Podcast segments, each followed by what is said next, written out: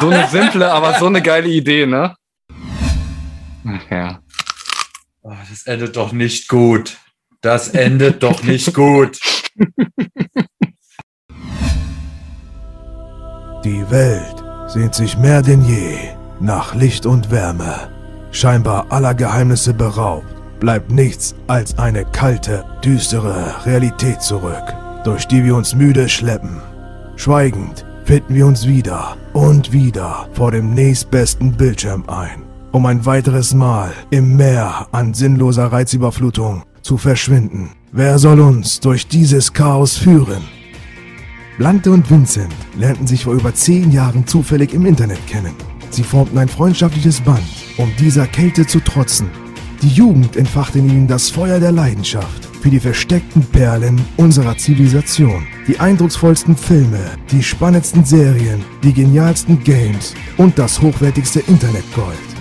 Egal ob hunderte Kilometer Entfernung oder die Herausforderungen des Lebens. Nichts war stark genug, die beiden zu trennen. Jetzt gehen sie für euch auf Schatzsuche und stellen euch die seltensten Juwelen aus den Bereichen Film, Serien, Videospiele, Animation und Literatur vor. Und das ohne ein Blatt vor den Mund zu nehmen. Zwei vollkommen verschiedene Charaktere, verbunden durch eine lebenslange Passion für hochwertige Unterhaltung. Es ist Zeit, dieses Feuer mit der Welt zu teilen. Es ist Zeit für die göttlichen Granaten. Rick and Morty, schon mal gehört? Diese Serie erobert seit 2013 Stück für Stück das Internet. Belante und ich sind da sogar etwas tiefer eingestiegen, er wie gewohnt aus der künstlerisch-animatorischen Perspektive und ich auf philosophisch-psychologischer Ebene. Weil es bei der neuen Staffel 5 so viel Redebedarf gab, haben wir uns dazu entschieden, jede Folge jeweils kurz für euch zu besprechen. Okay, Staffel 5, Folge 1, Rick and Morty. Was ist dein erster Eindruck, Alter?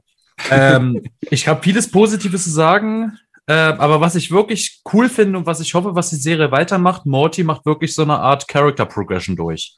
Also, oder der, also Morty wird halt selbstständiger, ne? Ich meine, er wird emotionaler, wird stärker. Er sagt es auch selbst. Er hat einfach so ein Rick gelernt, dass er einfach mal ein Arschloch sein muss.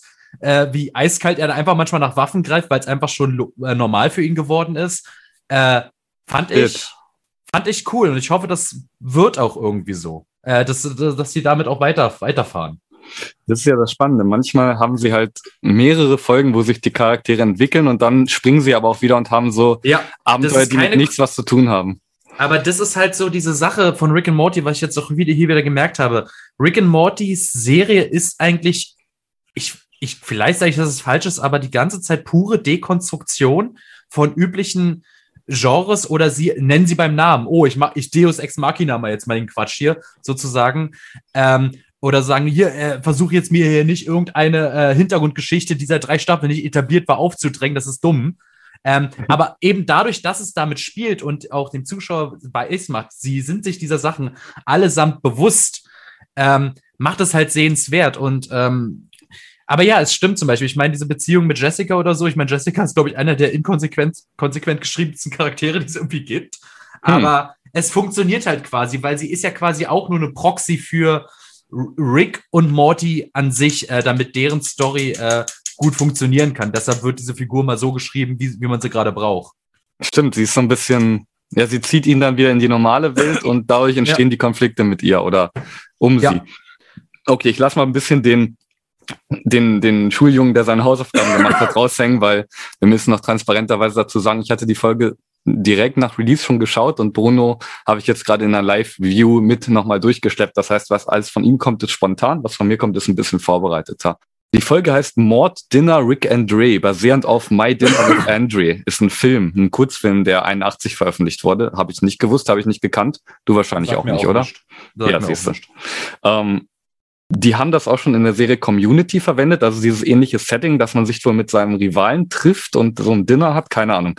Habe ich nie weiter verfolgt. Ich kenne auch Community nicht, aber ich glaube, du schon, oder? Ich kenne Community. Community ist eine super Serie. Allerdings kann ich mich jetzt, ist schon lange her, dass ich es geguckt habe. Ich kann mich jetzt an keine Folge speziell erinnern, die mich jetzt daran erinnert hätte. Aber glaube ich, ist ja auch, ähm, wie heißt er nochmal? Dan ähm, äh, Herman. Herman, genau. Dan Harmon und Justin Roiland. Jetzt nach fünf Staffeln konnte ich mir die Ma Namen mal merken. Ich finde, die sind so beliebig, dass sie so schwer zu merken sind irgendwie. Okay, Ah, na ja. natürlich stiehlt die Nebenhandlung, finde ich, den Rest absolut die Show. Und ich habe auch bei deiner Live-Reaktion gemerkt, so dass es, du magst diese verdrehten, verrückten Welten viel mehr als das, was in der Hauptstory sozusagen passiert, oder? Also das Ja, ist ein bisschen also ich, ich fand einfach, ich finde es einfach schön, also was ich halt meine mit dem, diese, das, was es halt, also erstmal, du hast, das war ein simples Konzept. Ein simples Konzept, dass man halt, ähm, was sie halt auch alles aus dieser Zeitreise rausholen können. Dass in einer anderen Dimension die Zeit anders verläuft und deshalb wird daraus ein Grundkonflikt geschaffen und aus einer anderen Perspektive ist ja auch herrlich. Mein Morty hat auf die gesamte Sache eine ganz andere, mehr so genervte Perspektive. Sie, here we go again. Und während da halt nebenbei ein ganzes Universum äh, quasi über Jahrtausende äh, durch seine Handlungen quasi abgefuckt wird. Und ähm, weil ich auch meine, ähm, das ist jetzt nicht so, dass man jetzt für dieses Universum jetzt eine tiefe Lore oder sowas sich ausgedacht hat, aber sondern man benutzt ja, doch, in ein bisschen Moment schon, oder? ja, ja, klar, aber man redet nur in Klischees und in Dingen, die man schon tausendmal gesehen hat. Aber Rick and Morty schafft es halt, Dinge, die man schon tausendmal gesehen hat, so zu verpacken, ähm, dass es einfach ur, urkomisch auf einmal wird und äh, die, die einzelnen Stufen immer weiter eskalieren, eskalieren. Ich meine, du denkst, okay, es eskaliert mit, dass es halt eine Familienfehde wird und oder sowas, aber nein, dann geht's halt, dann wird daraus ein ganzes Königreich und aus dem Königreich wird dann ein, ein Roboterreich und äh, all sowas halt, ne? Das, ähm, Ich verstehe, was du meinst, auf jeden Ja. Fall. Ähm, Hoovy World haben die Fans das getauft. Ich fand, das ist Ja. eine herrliche Hommage an Chroniken von Narnia. Die kennst du ja nicht, oder? Da bist du so ein bisschen. na, ich habe den ersten Narnia-Film gesehen. Ah ja, okay, die Filme, ja, die muss man auch mögen. Die muss man mögen. Ich Aber mag ich die nicht. Ich mag die gerne, weil die so sehr, die haben so ein schönes, einfaches Weltbild irgendwie. Ja, und, das, ist, das, das mochte ich halt nicht. Das war mir zu laschipatsch. Das ist äh, so, und gerade oh, deswegen der, hat's für Kinder einen schönen Appeal. oh, ist halt ein Löwe, der ist gut. Böse Eishexe ist böse. Ich finde das Prinzip sehr geil mit den verschiedenen schnellen Zeitflüssen. Das ist ja eben das auch die Prämisse von Narnia. Und Äh, stimmt, stimmt.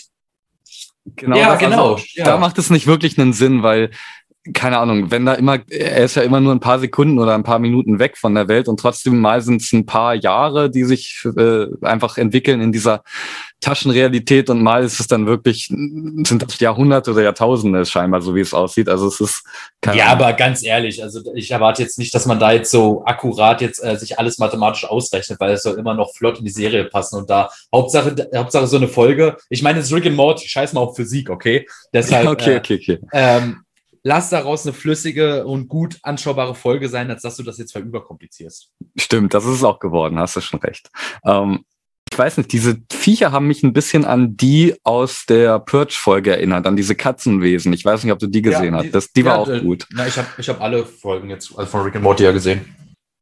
Also, natürlich, wie gesagt, das stiehlt dem Rest der Handlung irgendwie die Show. Wir wollen jetzt auch nicht alles im Detail so durchsprechen, aber einfach das, was uns aufgefallen ist. Ich habe mir aufgeschrieben tatsächlich sogar einmal mehr dieses Konzept, dass man mit großer Macht durch extrem fortschrittliche Technologie unbeabsichtigt eine ganze Welt entweder erschafft oder so aus den Fugen bringt und auf den Kopf stellt halt. Und das fand ich schon immer sehr interessant an der Serie. Das haben sie ja auch, mit dem Gedanken haben sie auf jeden Fall schon öfter gespielt so und so ein bisschen umgesetzt jedenfalls. Ja, bei Rick, ich meine, das eigentliche, worum es ja bei Rick and Morty geht, da können wir jetzt meinen, okay, es geht um den verrückten Rick oder den und seinen Enkel Morty, aber es geht ja eigentlich der Sinn oder das Konzept von Rick and Morty ist ja Science Fiction, Klischees oder Tropen neu zu interpretieren, umzudenken, zu verbiegen und daraus Dinge zu machen, die man bisher noch nicht gesehen hatte und dabei volle Kanne aufs, auf Eskalation zu gehen, plus halt äh, wunderbare Charakterschreibe.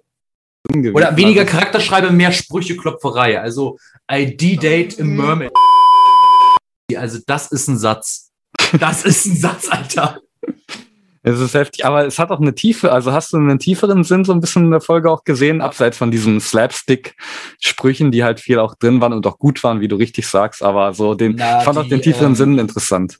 Na, die ähm, Beziehung zwischen, ähm, zwischen äh, den beiden Eltern, das, das hast du mir schon mal so ein bisschen angeteased. Und ich, als ich die Folge gesehen habe, musste ich auch dran denken, dass sie ähm, quasi einen Dreier haben wollen, aber auch nur um, weil sie glauben, der andere will das unbedingt, dabei wollen sie es eigentlich nicht wirklich und das eigentlich der eigentliche Vertrauensbeweis ist.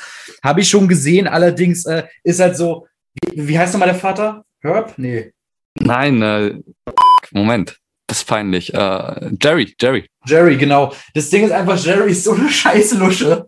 In jeder Szene denke ich mir, Alter, warum bist du überhaupt noch da? Warum bist du eigentlich noch da? Ich weiß, er ist der Punching Charakter. Ball ähm, für, die, für diese ganze Sache. Aber so, so, deshalb, äh, also mein Fokus war da eher weniger drauf trotzdem.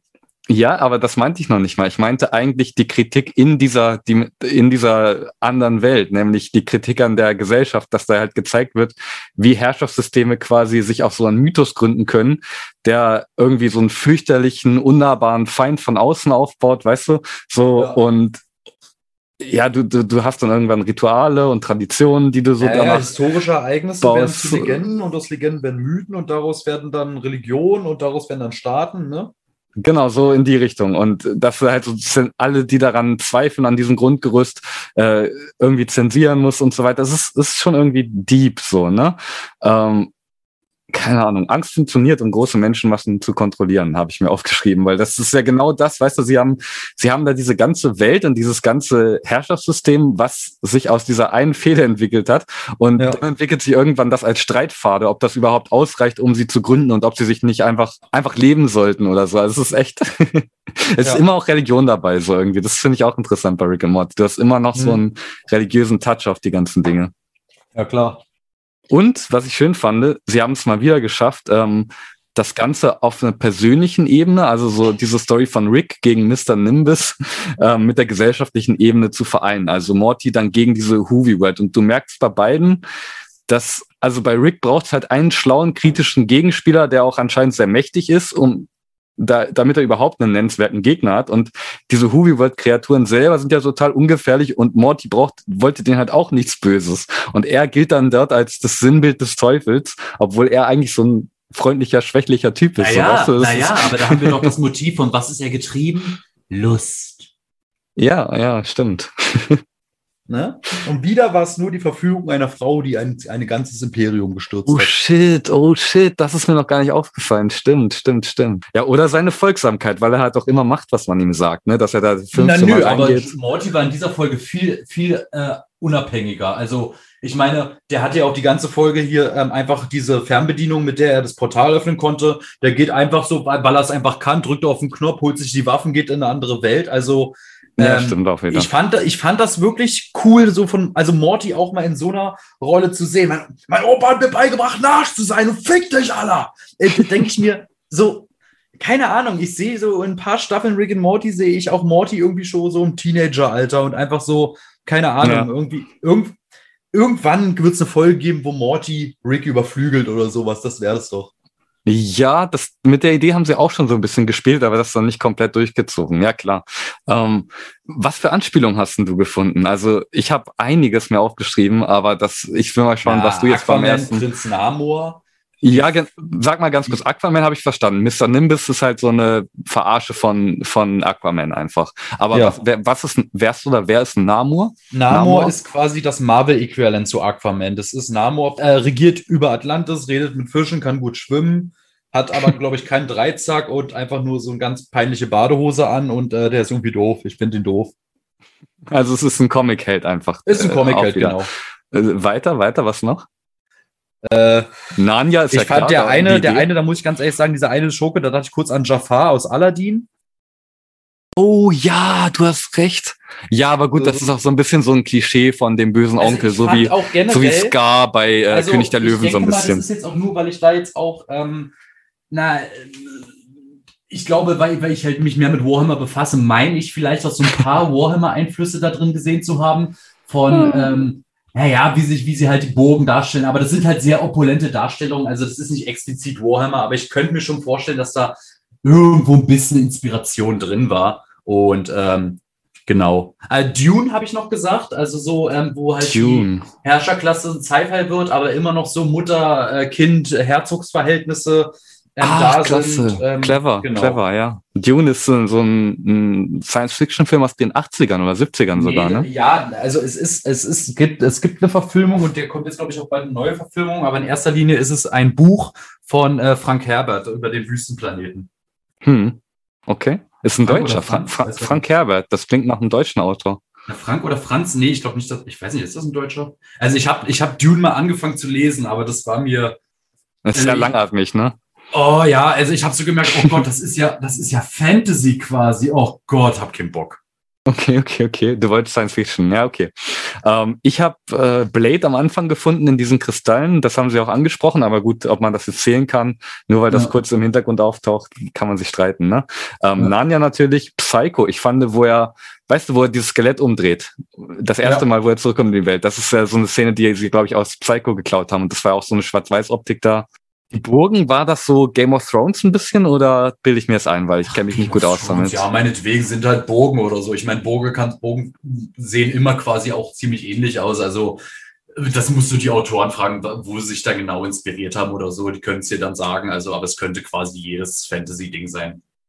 Okay, aber eins lasse ich mir nicht nehmen. Herr der Ringe war noch drin. Die zerbrochene Klinge, die zusammengeschmiedet wird und dann ja, stimmt, wieder ja, macht. Genau. Ja, mini klein, kleine Anspielung.